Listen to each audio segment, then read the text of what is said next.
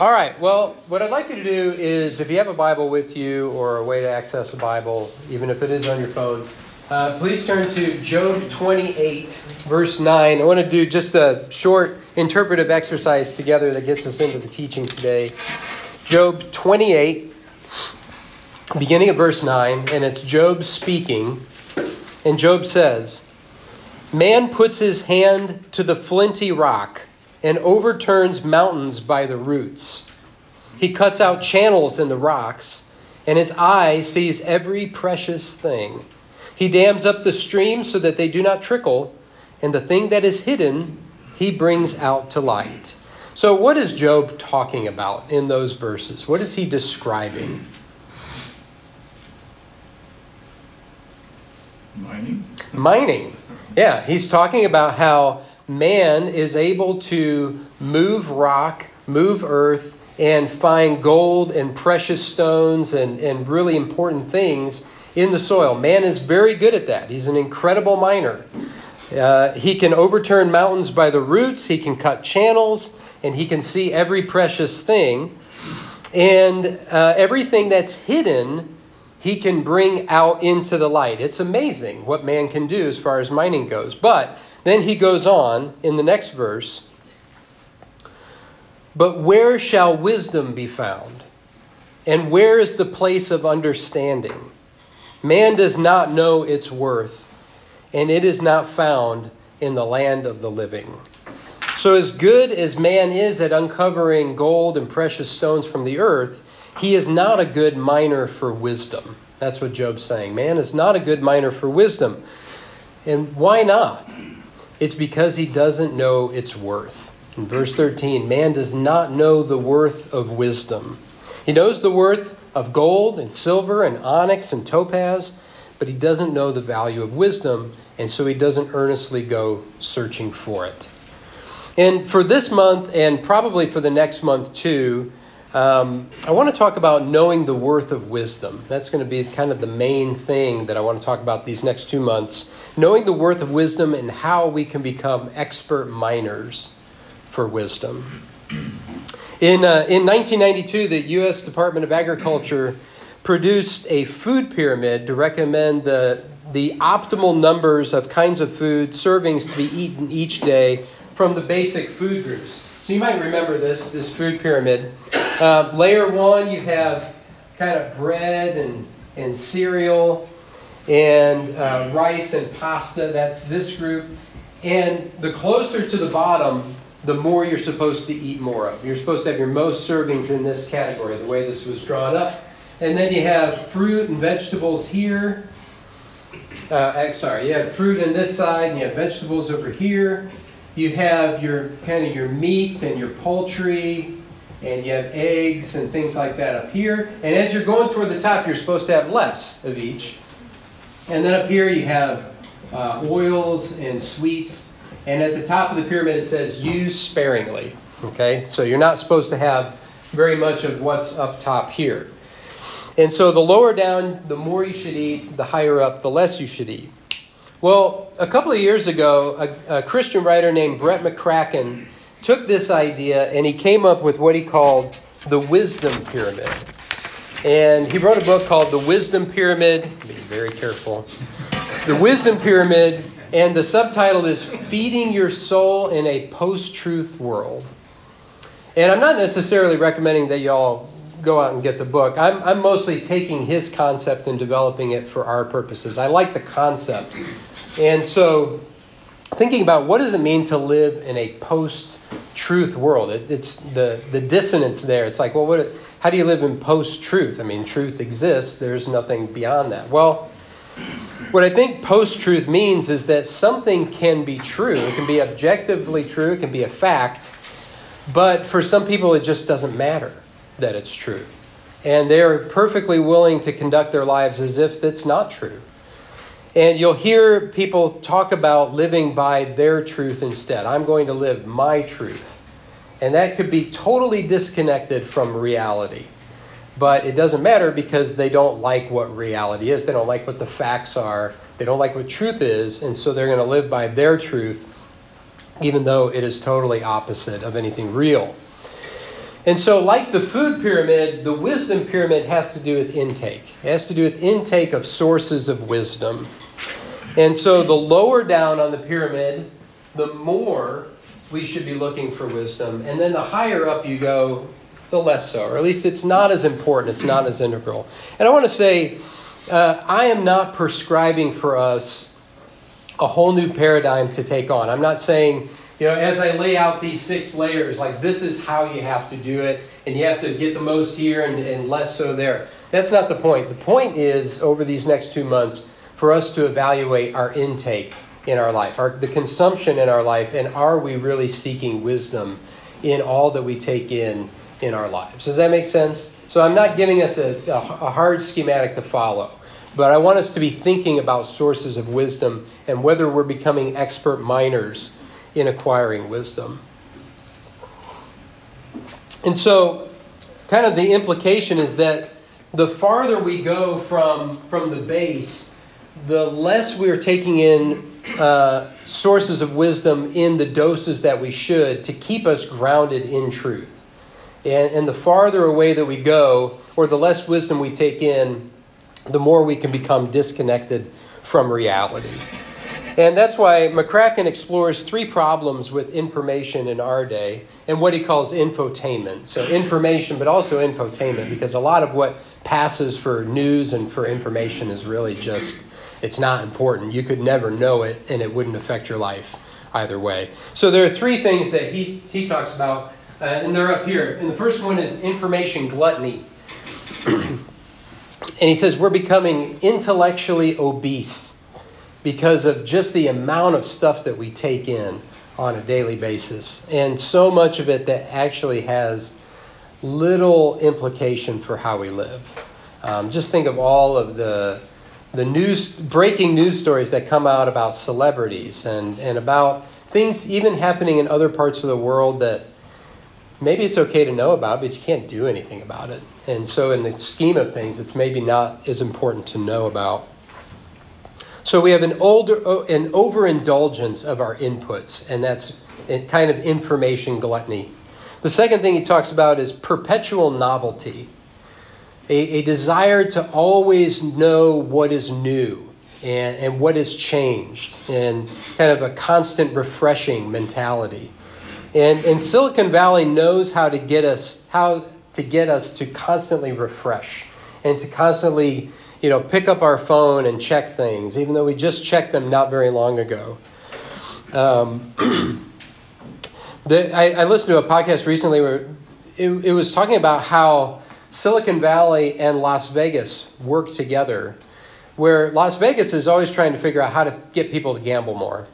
And the slot machines are a primary way of doing this. So, how do they construct slot machines in a way that just you know, keeps firing up that impulse to just keep plunking in the, the coins so that people can keep playing. And, and time just goes by and they keep spending and they're not really paying attention because they're hooked.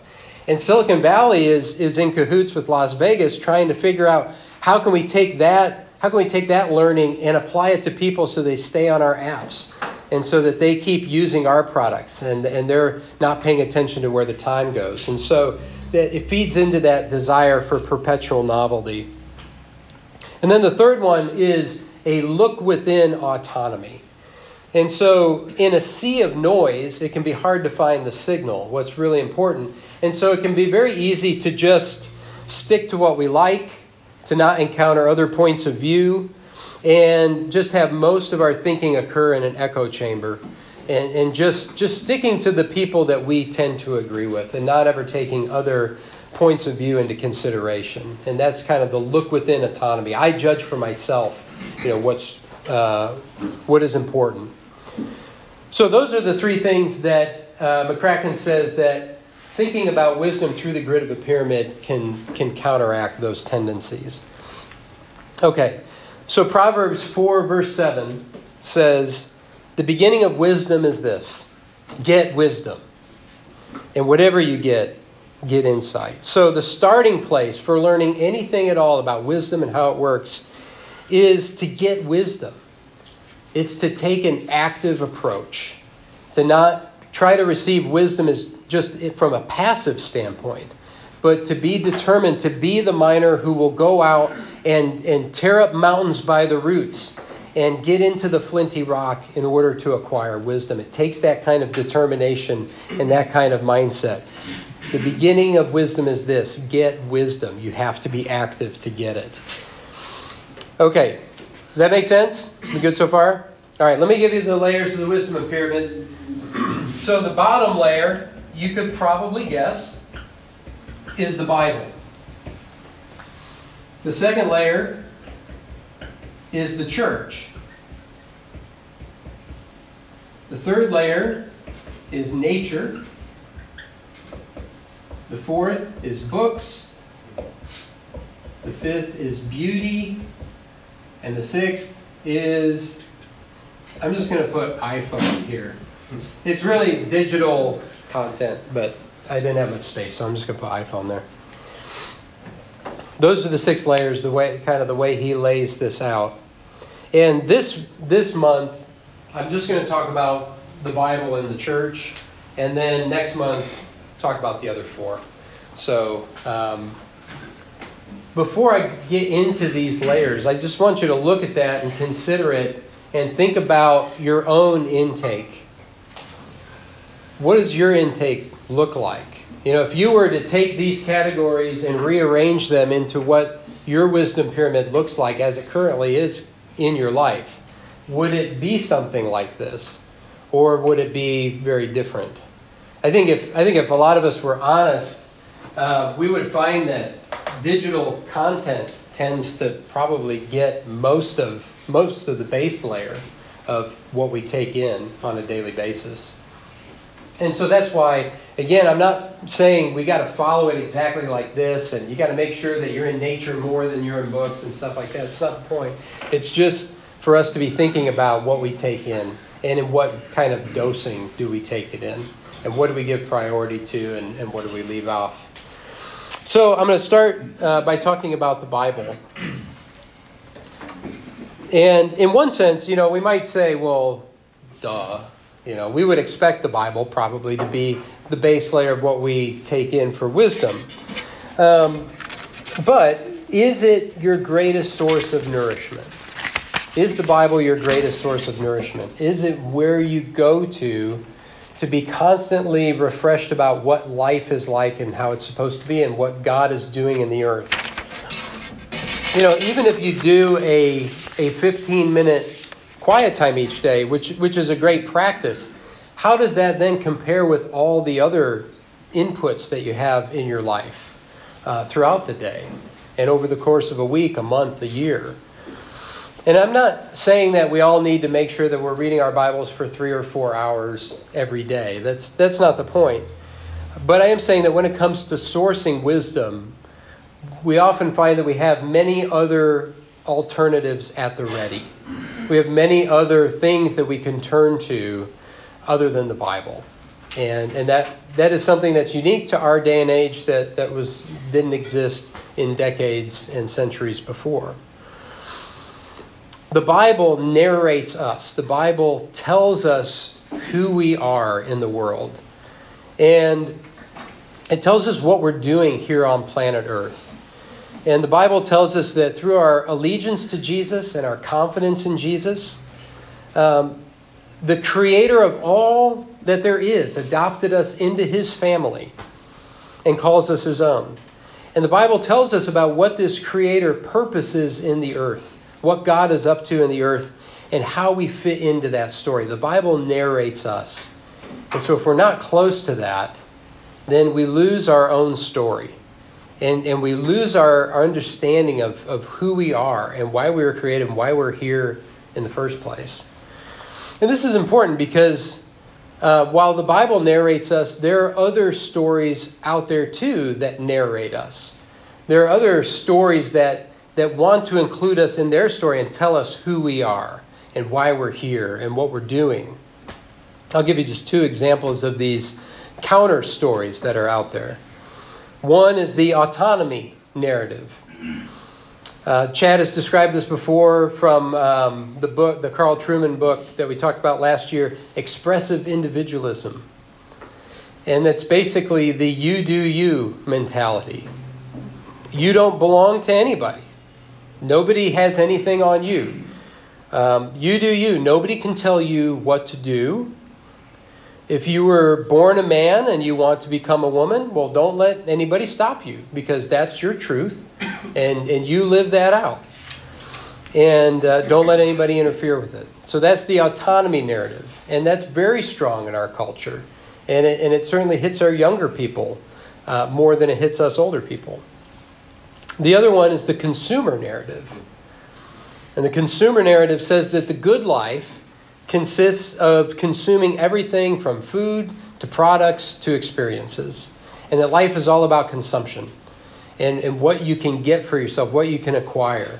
And again, it may be something like an experience or it may be something that you keep in your house. But wanting and getting, that's where life really is, according to the consumer narrative. And, and the main uh, value that you have is as a wanter and as a getter. And people look at you just through the lens of being a consumer. Um, Jamie Smith wrote a book called You Are What You Love. And, and it, it's, it's a very simple statement, but it points to the fact that um, the things that we give our heart to are that's what we become. And he's speaking at the Lewis House lecture on Tuesday, if you're interested in going to that. Uh, but it's, it's a very profound idea and it and it fits in with that idea of the consumer narrative, or at least it counters it.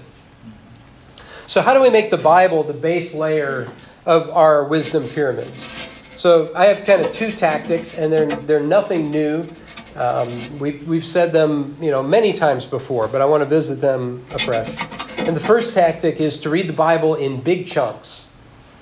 Read it in really big chunks. I'm talking ten to 12 to 15 chapters in a sitting, the way you would read a novel.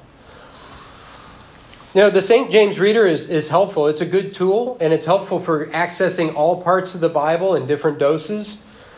But it is difficult to take in the structure of a book in smaller chunks. It's, it's, it's hard to grasp the whole of a book of the Bible when you're taking it in just maybe half a chapter at a time over several weeks. Um, you know, think about Samuel, the books of Samuel that we're in. Uh, if you were to just take half a chapter a week, I mean that, or half, half a chapter a day, that would take you several weeks to get through. And could you really grasp the whole of Samuel, its themes, its symbols, how it all works together, how it refers to earlier parts of Scripture? I think it'd be hard to do.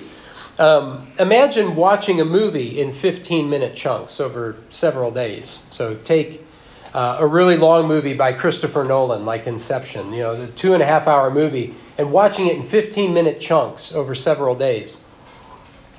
It would be really hard to grasp how one thing related to another. And you'd be, you know, on Saturday trying to recall something that you watched on Tuesday. It would be very hard to, to do.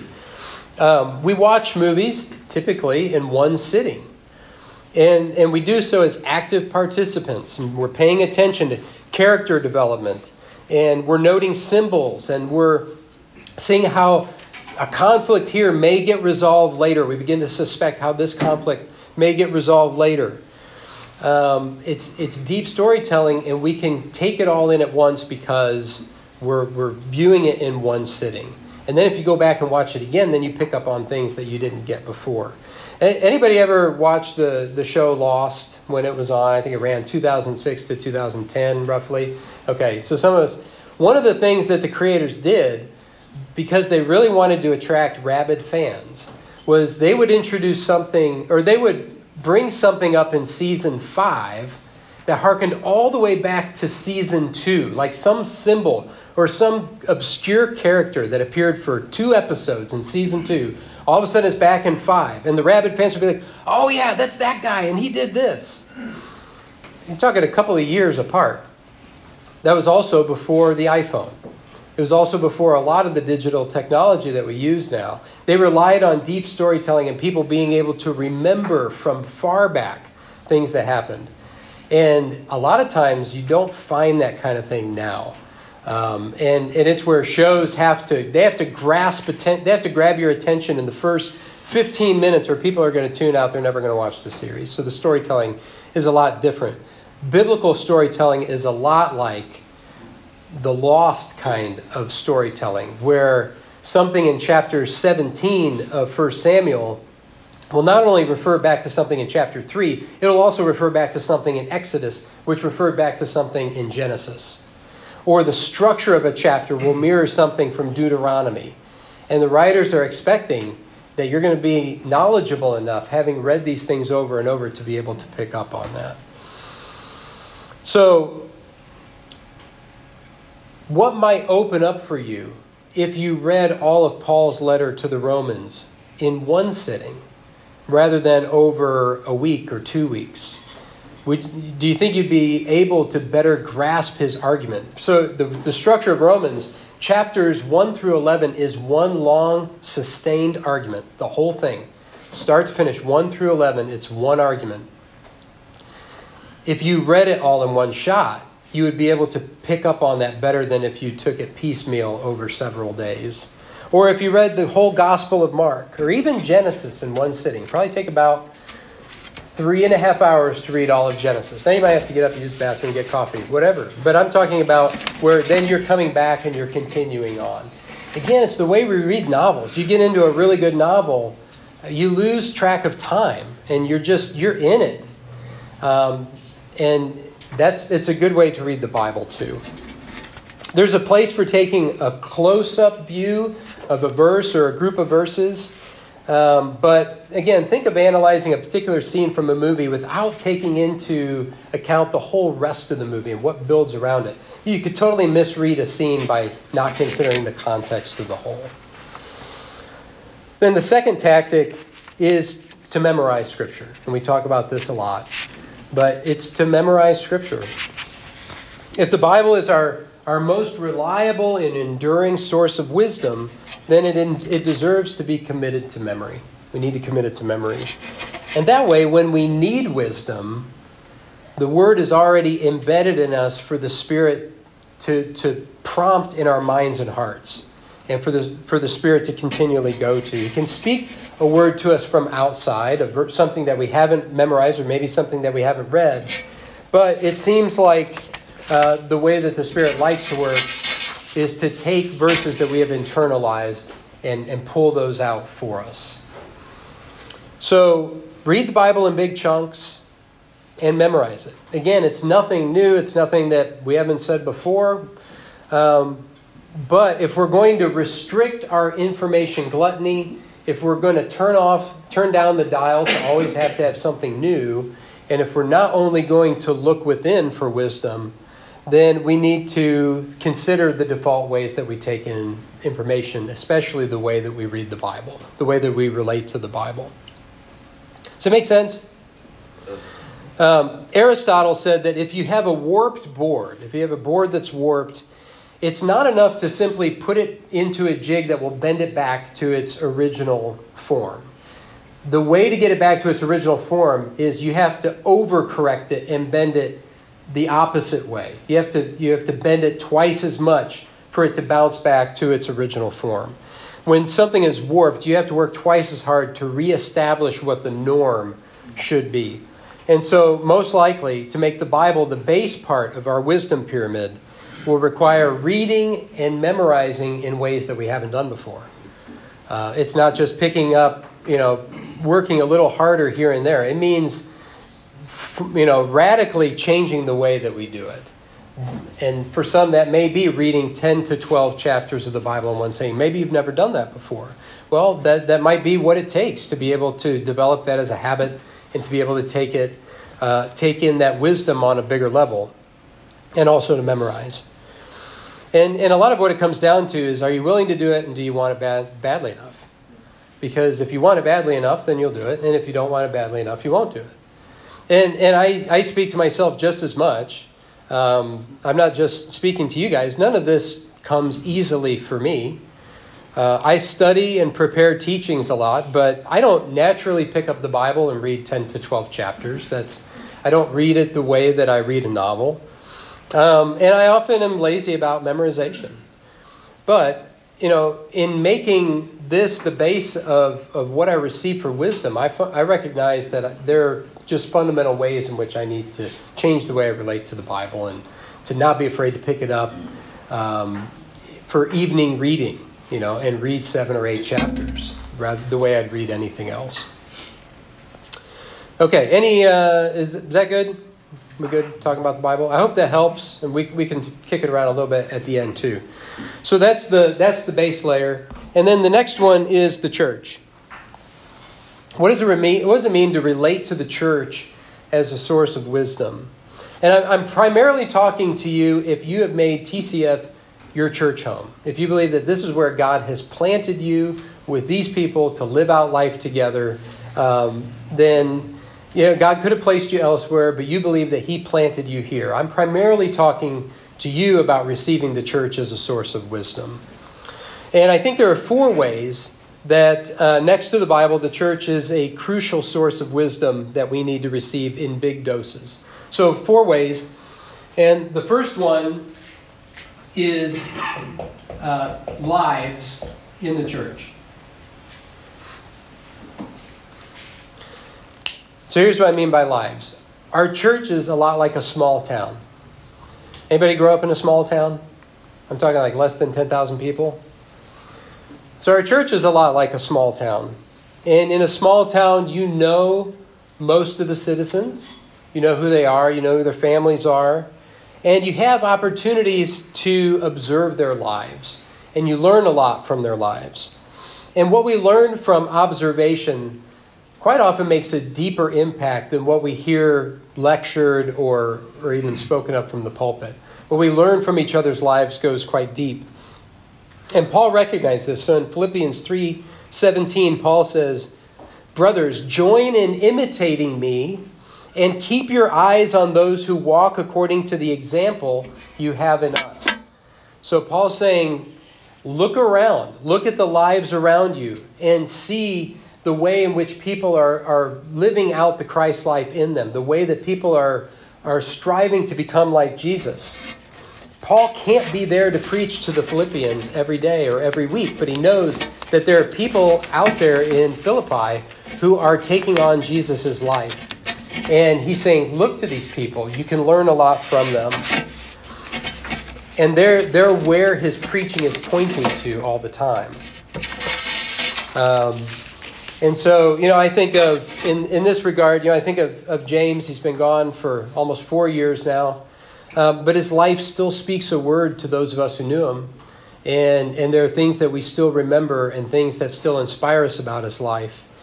And we have much to receive from one another if we will pay attention. Uh, the things that we can learn from one another's lives, from growing through struggle, seeing the way that people nobly grow through struggle and come to know the Lord in the midst of those struggle and in the midst of suffering, and what we learn from them. Um, how, how people in the body employ wisdom, how they serve, um, how they maintain dignity in the midst of uh, circumstances that would threaten to bring that down. We can really learn a lot from each other's lives that we can't get from, from other sources. But we have to be willing to pay attention to those lives and get around those lives. Number two is uh, wisdom from the body.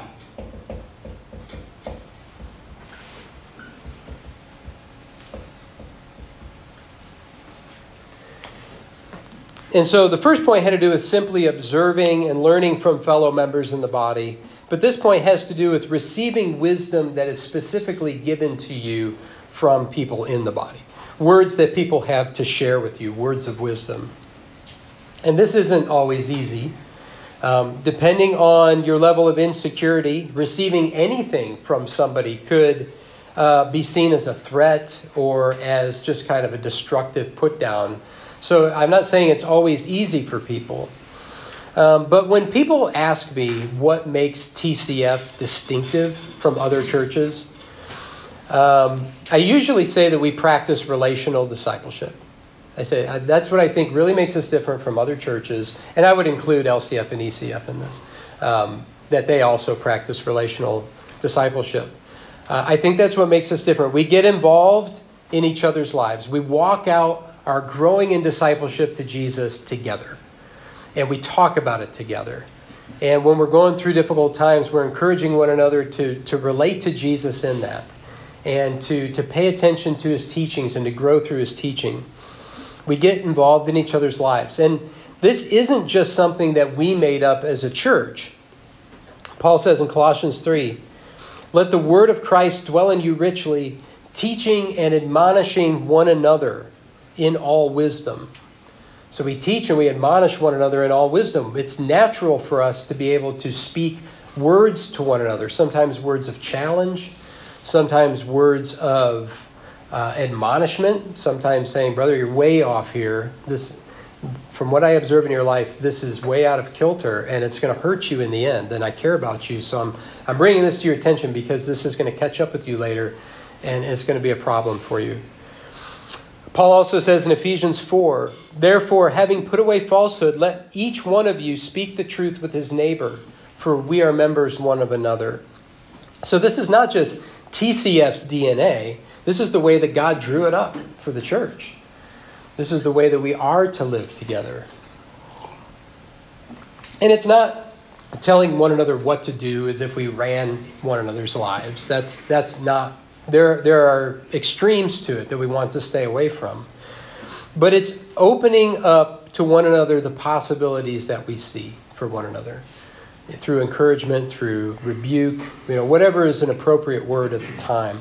Opening up those possibilities that we see and saying, you know, I see so much more for you in your life than than what's going on right now. And I want to I want to encourage you and I want to help you get there. I I, I want to walk with you and help you get to that place uh, I want to encourage you and I want to even challenge you to pursue it. And, and I'll walk with you in that pursuit. So that's the second one wisdom from the body. The third one is local church teaching.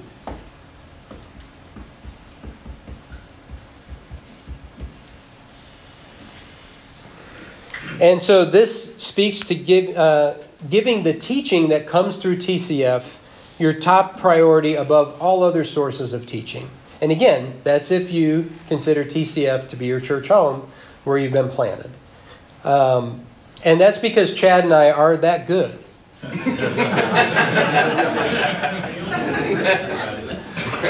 no. amen to that. thank you, thank you, Bill.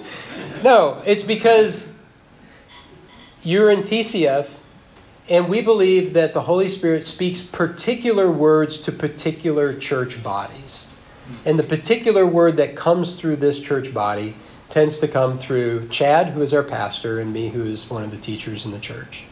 And so the teaching in on Friday nights and at men's meetings, for that reason alone, is why it should be given top priority over other teachings I mean, we, again, we live in a day where you can access sermons from anywhere, any other church, um, any of the biggest churches in the country, uh, or just pastors that you like.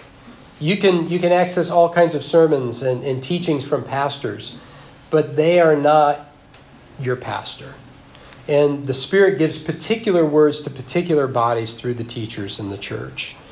And so if you're not making room for what comes out of teaching in TCF, if you're not making room for that for intake in your life, then you're missing something that you can't get anywhere else. No matter how good the, the preacher is, no matter how good the sermon is, no matter how many views the sermon's gotten on YouTube, you're missing something because the Spirit is speaking a particular word to this particular body.